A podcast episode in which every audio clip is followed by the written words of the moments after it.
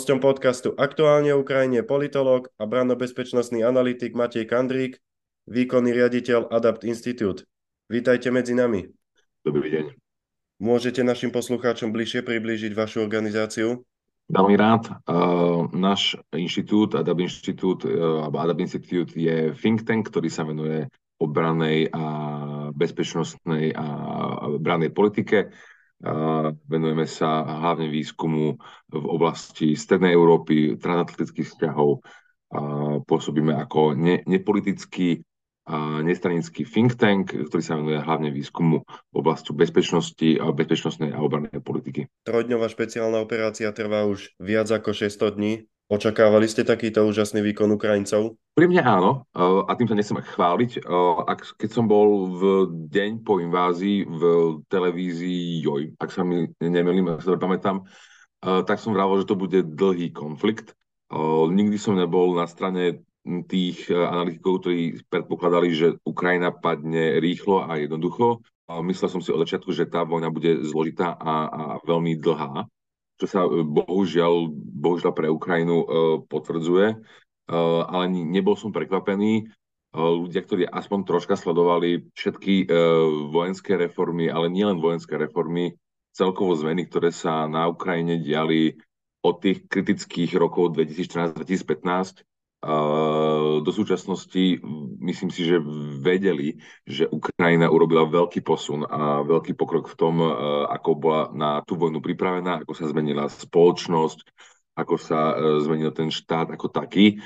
A, a títo ľudia si myslím, že neboli až tak veľmi prekvapení tým, že Ukrajina stále bojuje, stále je schopná posúvať hranice, v zmysle toho, že je schopná oslobodzovať um, svoje okupované územia uh, Ruskom. Takže v tomto smere som, som nebol veľmi prekvapený. Je v prípade nerovného súboja Davida s Goliášom vôbec na mieste kritika pomalého tempa ukrajinskej ofenzívy? Pozrieme sa na to takto. Uh, kritika bude vždy. Uh, to, že uh, ukrajinská ofenzíva, ukrajinské operácie nejdú takým tempom, ako, aké možno bolo predpokladané, aké možno bolo žiaduce.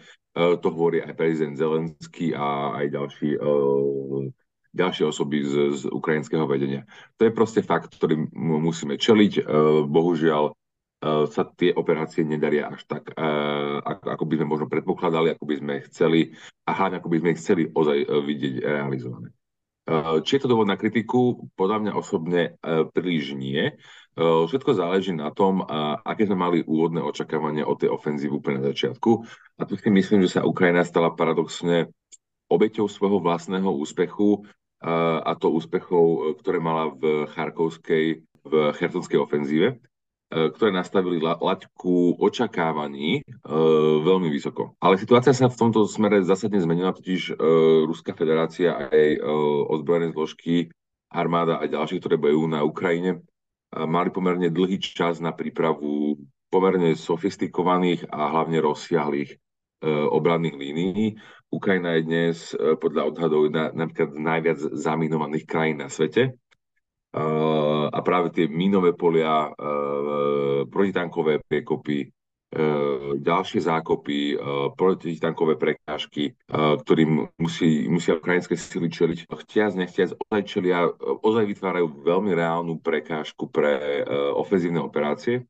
My sa Ukrajina musí vysporiadavať nie tak, že by na nich bola schopná nechávať stovky a tisíce padlých, ako by to možno robila uh, ruská armáda v, rovnakom, v rovnakej situácii, ale, ale uh, ukrajinské sily veľmi, veľmi rozumne šetria jednak uh, ľudí a šetria taktiež uh, techniku. To sa teda podpisuje na konci dňa na možno pomalom alebo nie až takom rýchlom tempe operácie, ako by sme predpokladali, ale nemyslím si, že je to nutný dôvod k kritike. Súhlasíte s viacerými renomovanými analytikmi, že sledujeme dômyselnú taktiku pomalého varenia ruskej vojnovej žaby? To je zaujímavá myšlienka. Táto logika, e, opotrebovacia logika e, je na tých operáciách viditeľná, myslím, že dlhodobo. A to je presne tá otázka a v rovine, ak sa nedívame vyslovene na posuny v otázke kilometru, kam sa posunul front, koľko kilometrov štvorcových bolo alebo nebolo oslobodených, tak kľúčovou otázku sa v tom momente stávajú pomery strát na ľudskej sile na technike oproti e, tým budúcim stranám. A tieto údaje proste nemáme, alebo tie čísla nie sú úplne spolahlivé. E, z množstva rôznych dôvodov ani Ukrajina, ani e, Ruská federácia tie čísla, ktoré sú zverejňované, nedá sa úplne presne analyticky spolahnúť. Preto vlastne my nevieme, aký je ten pomer opotrebovania, či je v prospech e, Ukrajiny, či je v prospech e, Ruskej federácie. A, a práve preto sa myslím, že tieto veci nedajú súdiť e, z tých dostupných informácií úplne presne, preto ja napríklad vždy radím byť skôr opatrný a vyjadrovať sa možno uh, troška nekonkrétne, ale taká situácia, s, s, s ktorou môžeme pracovať a s informáciami, ktoré môžeme pracovať. Kreml chce na vojnu vyčleniť až tretinu štátneho rozpočtu. Môže to byť predzvesť totálneho ruského kolapsu? Áno, môže a súčasne aj e, nemusí.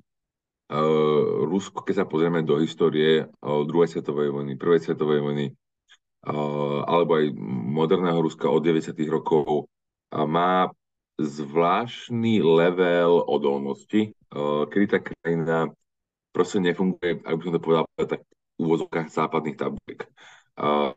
Ruská spoločnosť je pravda schopná znášať iné prí, iný, in, in úroveň príkorí a, a trápenia a nedostatku, ako by, by boli západné spoločnosti napríklad vo Veľkej Británii, vo Francúzsku, v Nemecku alebo hoc aj, aj na Slovensku. V tomto hľade tedy som trocha opatrný e, veštiť kolaps uh, ruskej ekonomiky, čo je úplne zrejme, je, že uh, Rusko postupne a pomaly prepína chod štátu na vojnovú ekonomiku. Uh, to, je, to je nespochybniteľné. Aj uh, toto navýšenie toho rozpočtu uh, tomu si napovedá. Napovedá to uh, aj o tom, že, alebo hovorí to o tom, že Rusko jednoducho nevie so súčasnými prostriedkami uh, tú Ukrajinu nejako raz poraziť, nevie sa vo svojich operáciách uh, nikam posunúť.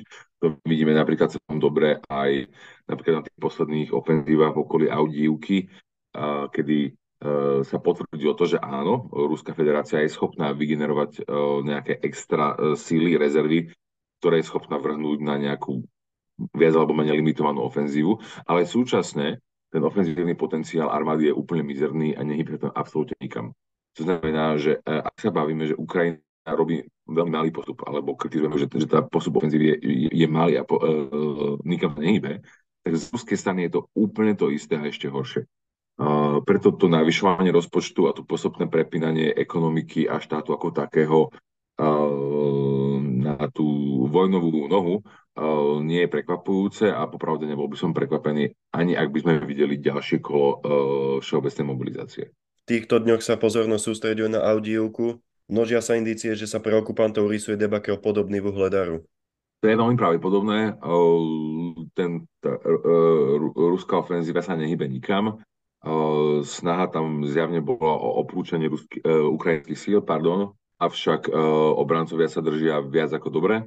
A znova to vyčerpáva ruské rezervy, ruské sily podľa tých informácií, ktoré sú, sú tam pomerne veľké straty na, na ruskej strane a napriek tomu akože vygenerovanému extra úsiliu sa to nepohlo absolútne nikam a myslím, že to prirovnanie alebo analogia s Uhledarom je, je na mieste.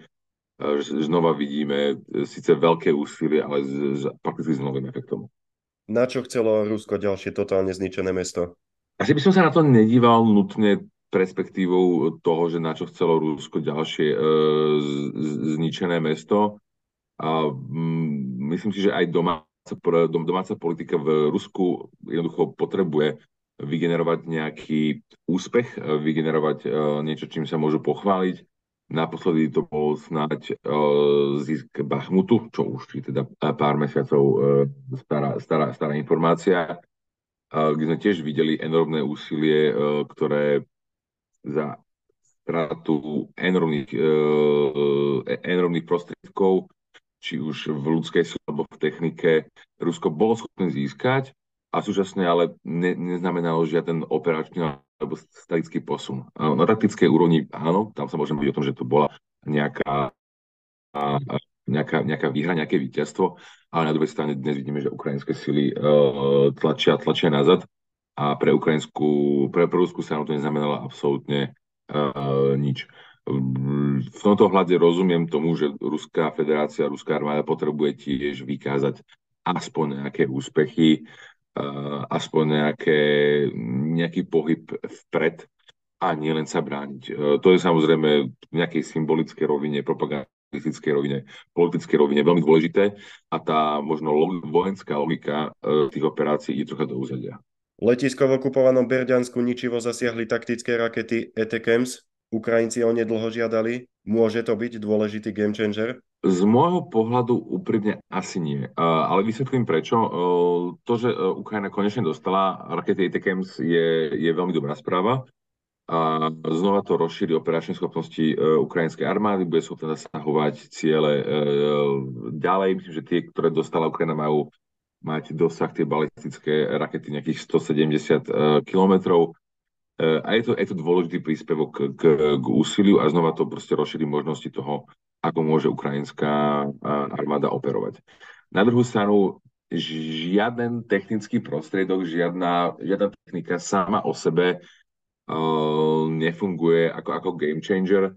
Uh, a to je z toho dôvodu, že proste vojenské operácie, vedenie uh, operácií je veľ, veľmi komplexná záležitosť a všetko, všetky nasadené prostriedky, všetky použité taktiky musia byť zladené v nejakom jednotnom logickom celku. A v tomto ohľade, či už sú to tie strely Etekems, alebo to boli v minulosti tanky Leopard, alebo akákoľvek iná technika, áno, dočasne je tam nejaká, nejaká zmena a výhoda, ale na konci dňa sa ruské sily prispôsobia a začnú sa správať inak. Tak sme to ste videli opakovane po, po nejakých skúsenostiach sa ich správanie zmení. V tomto kontexte to znamená, že budú asi nútení viac rozptýlovať e, svoje sily a posúvať ich ešte viac dozadu mimo e, e, dostrel týchto, tých, týchto raket.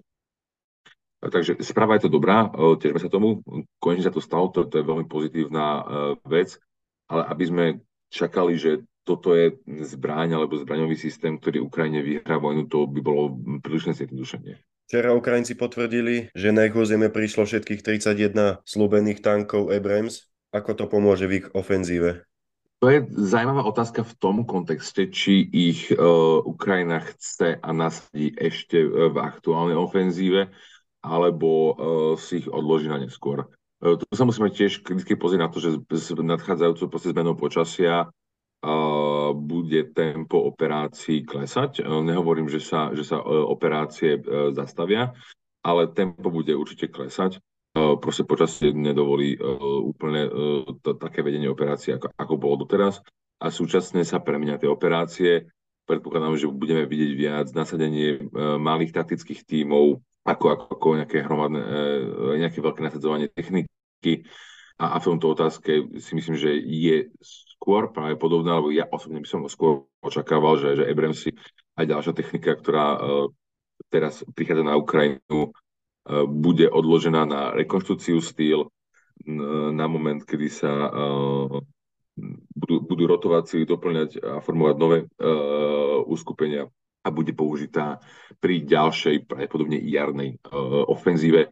Osobne neočakávam, že by sme videli Abramsy v akcii hneď teraz, na druhú stranu, aby som to vybalancoval, môžem sa samozrejme aj míliť. E, je, je možné, že Ukrajina ich e, nasadí prakticky obratom, e, takže to, to uvidíme čoskoro. Môj osobný odhad je skôr, že ich neuvidíme nasadené skôr ako možno na jar alebo, alebo neskorú zimu, keď zase ten terén premrzne a umožní operácie ťažké techniky. Počet zlikvidovaných okupantov sa blíži k číslu 300 tisíc? Nezaujíma to najvyšších predstaviteľov v Moskve? Krátka a úplná odpoveď je nie. Uh, bohužiaľ, bohužiaľ nie. V tomto ohľade musíme brať ohľad na to, že Ruská federácia nefunguje ako by sme očakávali by fungoval demokratický štát, demokratické, demokratické zriadenie. Je to proste autoritatívny uh, štát s mnohými prvkami ozaj až totalitnej kontroly. Tam sa z takýchto režimov v takomto type e, vlád sa na ľudské obete prihliada veľmi, veľmi málo. Zlomovým momentom, to sa vrátim k tomu, čo som spomenul predtým, môže byť nové kolo e, mobilizácie. môže znova výrazne zasiahnuť do, do nejakých tých nálad spoločnosti, do, do sentimentov a nepozitívnym spôsobom, kedy sa tá mobilizácia bude dotýkať ozaj e, všetkých rodín, e, nie len možno tých etnických menšín, ako sme to vlastne videli doteraz, e, že ten ruský systém snaží distribuovať straty hlavne na tie jednotlivé republiky v rámci Ruska, aby, aby, aby tie straty padali menej možno na, na etnických Rusov. Snažili sa to, sa, sa to premostiť inám. Aj toto, alebo taktiež e, rekrutovanie e, zločincov, odsudených trestancov má, svoje, má svoje limity. Ak sa rozhodne Moskva pre mobilizácie, čo môže byť nevyhnutné rozhodnutie, tak už to bude zasahovať ozaj všetkých a, a aj tie akože najbežnejšie rodiny, ktoré tvoria ten základ politickej podpory Vladimíra Putina a, a jednotného Ruska. A tam si myslím, že sa môžeme, môžeme vidieť nejaké zásadnejšie otrasy toho režimu ako takého. Súčasne treba povedať, áno, autoritatívne režimy, ktoré vládnu z hora uh, represiou, uh, brutálnym potlačovaním akejkoľvek opozície, Uh, majú istú formu odolnosti, ktorá je možno krehká, ale súčasne vedia, vedia, vedia prežiť oveľa viac, než by boli schopné uh, zvládnuť uh, demokratické krajiny a demokratické režimy. Spomenuli ste možno novú vlnu mobilizácie v Rusku. Kedy ju očakávate? To si a popravde netrúfam nejako bližšie špecifikovať, to by bolo nejaké hádzanie kockou alebo vešenie z gule. Uh, dívam sa proste na to, tie, uh, v, akom, v akých, akých periódach uh, sa, sa hýbu ruské straty, ako sa Rusku darí alebo nedarí viesť svoje vlastné operácie. Áno, vedenie obrany vyžaduje menej uh, pripravené sily a, a tak ďalej. Súčasne ani pre Rusko asi, asi nie je nejakým strategickom východiskom sa zabetonovať v obranných pozíciách je aktuálne, ale sú tam trocha iné ambície. A sa samozrejme môžeme baviť o tom, že širšom politickom kontexte čakanie na, na prezidentské voľby Spojených štátov a tak ďalej. A mm, tá mobilizácia, určite ju bude Kreml obkladať tak ďaleko, ako je to možné. To sme konec koncov videli uh, opakovane, že dôležité rozhodnutia režim, uh, ruský režim od, veľmi odkladá a nie, nie je ochotný úplne brať na seba tie, tie rizika takže možno, možno to bude znova zima, jar, ale ozaj nerád by som šiel týchto špekulácií, lebo je tam veľa premeny a ktoré sa že preukážu na tom. A samozrejme e, do veľkej miery to e, závisí aj na, tej, na, na, na, na tom tempe opotrebenia, že sme sa bavili o tej o ofenzívnej operácii Ruskej federácie okolo Audívky, inde, alebo o tom, ako proste tlačia stále Ukrajinci v Záporoží, aké sú tam straty. Tieto, tieto dáta nemáme a ťažko z nich je vysloviť nejaký zásadnejší úsudok. Môže sa Ukrajincom podariť ďalší zásadný prílom frontovej línie ešte do začiatku zimy?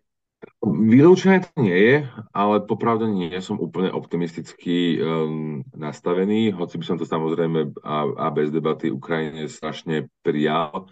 Um, nemyslím si, že nejaký zásadný prielom je, je v kartách. Uh, a to preto, že proste keď vidíme, že Ruská federácia je schopná vygenerovať extra rezervy, ktoré je schopné vrhnúť do nejakých ofenzívnych operácií, to, to mi značí, že uh, ak by, aby v tom, tom záporu, že na tom boli nejako veľmi zle, tak určite tie sily boli nasadené tam.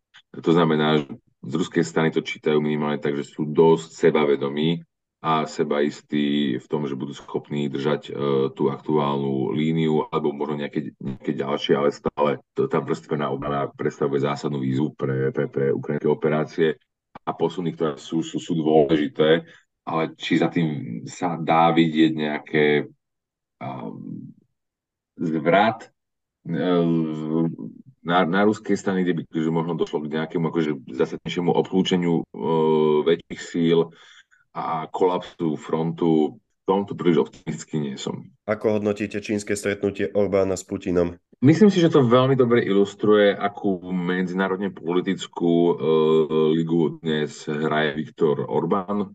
Ten v rámci Európy, Európskej únie je maximálne izolovaný. Jeho, jeho najbližším spojencom sa môže stať v najbližších mesiacoch uh, Robert Fico, ale s výnimkou jeho bohužiaľ v rámci Európskej únie Európy tam proste nie je debata. A Maďarsko je medzinárodne politicky izolované a tým pádom siaha po, po linkách, ktoré by pravdepodobne za iných okolností asi nechcelo uh, úplne používať.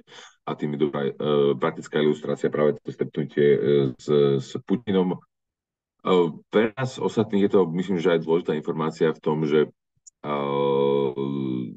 tá povaha maďarského režimu je, je nám dlhodobo známa a, a, a vieme, aká je a toto je, myslím, že ďalší, ďalší fakt, ktorý tu to počiarkuje a, a podpisuje a mali by sme, by sme na to pamätať. Ak sa nemýtam, súčasne prebehlo aj stretnutie s mongolským prezidentom, uh, s Vladimírom Putinom, takže to je asi tá liga, ktorú dnes medzinárodne politicky hrá Maďarsko. Uh, že sa stretne Viktor Orbán a, a mongolský prezident uh, s Vladimírom Putinom v Číne. Prečo si maďarské vedenie takto osudovo zahráva s členstvom v Európskej únii a NATO? To je vnútorný princíp, na ktorom je ten režim ideovo vystavaný. Nazval by som to možno národným populizmom, národným populizmom, konzervativizmom, kedy dlhodobo Viktor Orbán stavia tú svoju víziu i liberálnej demokracie, teda opakov liberálnej demokracie, kde vládne väčšina, obmedzovaná tými mechanizmami, ktoré v normálnych liberálnych demokraciách chránia menšiny, chránia ľudské práva, chránia fungovanie občianskej spoločnosti, médií a, a tak ďalej. Pre Viktora Orbána je to v zásade otázka z jeho vlastného politického prežitia, prežitia toho politického systému, ktorý bol schopný v Maďarsku vytvoriť E, tu si myslím si, že aj my ako Európska únia, ako, ako susedia a, a partnery Maďarska e, do istej miery zbierame plody našej dlhodobej nečinnosti. E, totiž Viktor Orbán je, je, je, je pri moci už, už, už dlhé roky v Maďarsku a charakter toho režimu, tie postupné zmeny sme sledovali väčšinu času bez uh, nejakého protitlaku, bez nejakého pozorňovania až v momente, kedy uh, už nešlo si ďalej zarývať oči, začala aj Európska komisia uh, príjmať nejaké, nejaké kroky, siahanie uh, na fondy, podmienovanie prostriedkov uh, stavom vnútornej demokracie a tak ďalej. Uh, proste myslím, že tá, tá lekcia, ktorú sme si odtiaľ mali zobrať, je, je tá, uh, že odkladať nepríjemné a, a, a dôležité a ťažké rozhodnutia do momentu, dokým je situácia ozaj veľmi zlá, nie, nie, nie je správna politika a, a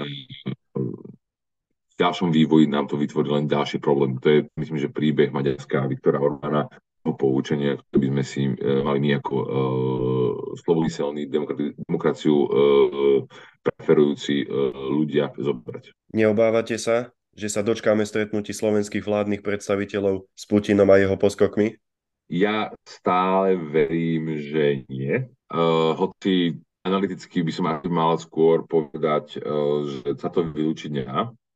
Uh, a že ani takýto krok uh, sa, sa proste nedá povedať, že to, to by táto uh, formujúca vládna garnitúra neurobila, bohužiaľ. Uh, ľudsky osobne vravím, že snáď nie, to by bolo príliš a že až takto ďaleko nepôjdu ale úprimne sa to asi akože úplne vylúčiť nedá. Za špecifických okolností takúto situáciu žiaľ môžeme vidieť. Možno to nebude premiér, možno to nebude z úrovne e, ministra zahraničných vecí, možno to bude návšteva štátneho tajomníka alebo na nejakej nižšej úrovni, ale obávam sa, že, že nejaká, nejaká oficiálny kontakt s predstaviteľmi Ruskej federácie z toho aktuálneho režimu môžeme v nadchádzajúcom období e, byť svetkami. Sledovali ste voľby v Polsku? Po dlhých 8 rokoch sa začína formovať proeurópska vláda. Samozrejme sledoval. Myslím si, že výsledok polských volieb je dôležitý signál pre strednú Európu a, a pre Európu ako, ako takú. Veľmi desivé bolo sledovať otočku retorickú predchádzajúcej polskej vlády v otázke Ukrajiny či to bola proste téma obilia, či to bola otázka nejakých dodávok zbraní, či to bola otázka prítomnosti ukrajinských uh, utečencov v Polsku tá, tá rýchlosť a tá, tá, tá, tá, tá, tá razancia politické otočky e, práva a spravodlivosť e, bola, bola zarážajúca. a bola myslím, že ozaj poškodzujúca vzájomné vzťahy ukrajinsko-polské a súčasne poškodzujúca aj v istom rovine tie, tie širšie európsko-ukrajinské vzťahy. To, že v Polsku nadchádza zmena, je dobrá správa. Pokladám, že nová vláda sa, sa pokúsia a učiní e, mnohé zmeny v zákonoch, ktoré čo týka že, nezávislého súdnictva, médií, tých kultúrnych spoločenských otázok, ako potratov, že dôjde k zjemneniu zákonov, ktoré, ktoré, ktoré príjmali predchádzajúce vlády práva a spravodlivosti dojde k istému narovnaniu e, systému v zmysle návratu k tým e, hodnotám a, a pravidlám e, liberálnej demokracie a myslím si, že dôjde aj k narovnaniu vzťahov zahranično-politických, čo sa týka vzťahov s Nemeckom, ktoré boli veľmi konfliktné, takisto očakávam otočku v tých, tých postojoch v Ukrajine a, a tak ďalej. Takže je, je, je, to, je to dôležitá správa, je to dobrá správa. Súčasne treba povedať, že tá vláda koaličná e, bude bojovať tak ako mnohé iné e, európske vlády s, s nutnosťou manažovať uh, rastúci dlh, problémy vo verejných financiách, naskočia tam nevyhnutné úsporné opatrenia, ktoré nejakú vládu nikdy uh, na svete neboli populárnou a, a bude to vláda do, do, do zlých a zložitých časov, to znamená samozrejme istú, istú politickú výzvu. A teraz ale v tomto momente, kde sme, myslím si, že je, je dôležité povedať a tešiť sa z toho, že sa tie voľby vydali tak, ako sa podarili. Uvidíme, čo prinesie ďalší vývoj. Čo bude znamenať možná nová proeurópska vláda pre Ukrajinu? Bude to znovu vládou lepšie? Predpokladám, že áno. Z toho praktického hľadiska tá situácia nebola zlá ani predtým. To, to, to, to retorické e, strašenie PIS, e, dobre, v otázke obilia to nebolo až tak úplne retorické, bolo to aj praktické. Tie, tie vzťahy poškodzovalo, to si, to, to si o tom nemusíme hovoriť. Myslím si, že e, v tomto, v tomto to jednoducho bude, bude lepšie ale z dlhodobého hľadiska treba tiež povedať, že aj tá predchádzajúca vláda bola dlhodobo zásadným podporovateľom uh, Ukrajiny. Polsko je dnes pre udržiavanie uh, vojenských operácií, dodávok uh, techniky, uh, munície, logistiky absolútne zásadný aktér. Je, je to logistické centrum, ktoré používajú západní spojenci pre, pre, pre pomoc Ukrajine, ako dostávať tie, tie, tie veci z hranice a v tomto polská vláda nikdy uh, nejakým spôsobom sa to nesnaž, nesnažila obmedziť. To im treba, myslím, že dať za, za dobré. Ale, ale vnútorne, vnútropoliticky to samozrejme bolo uh, trocha problematické uh, z hľadiska, už sa spomínať tú reformu uh, ľudských práv a tak ďalej.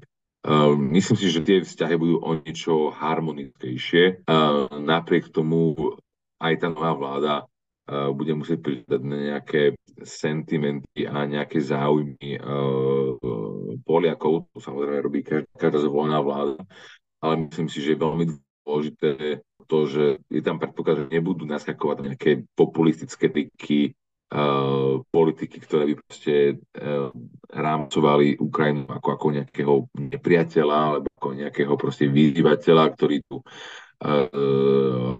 obmedzuje polských polnohospodárov alebo že nie sú miesta v škôlkach, takéto veci.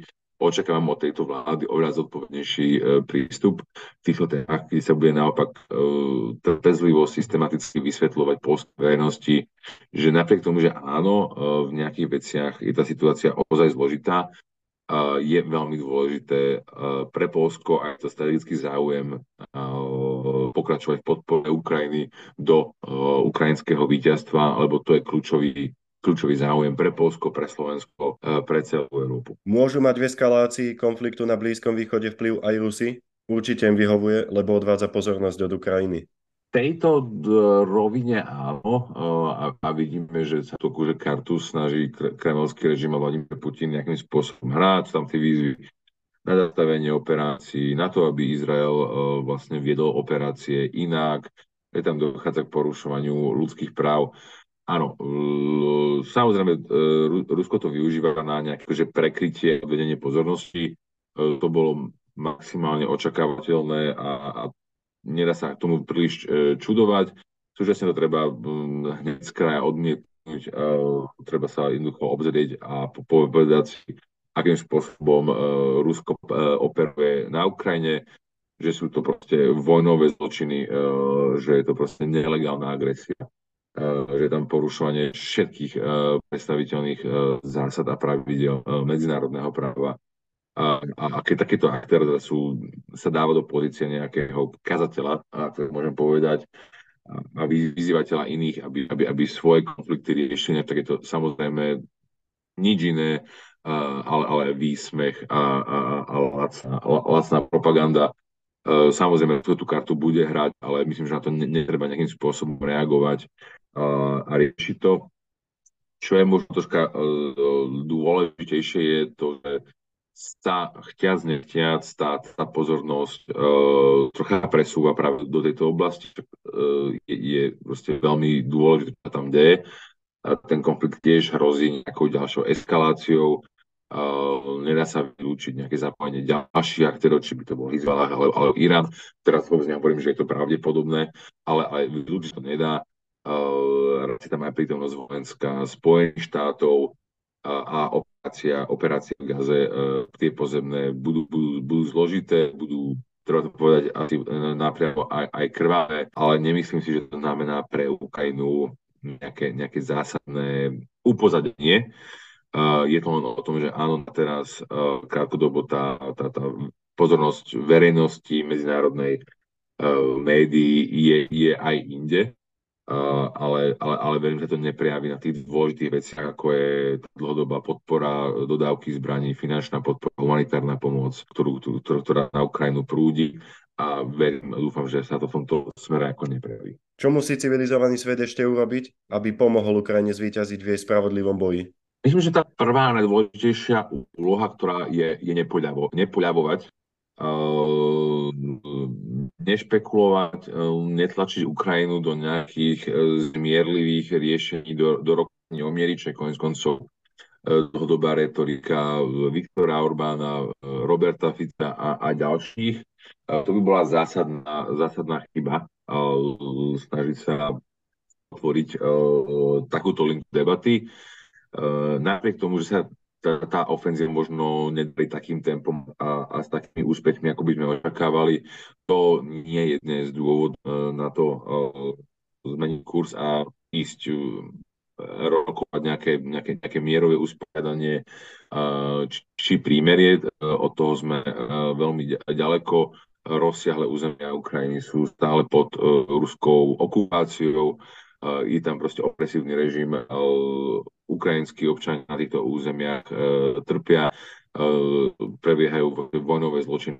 Nemôžeme to už asi nejako detálne rozoberať.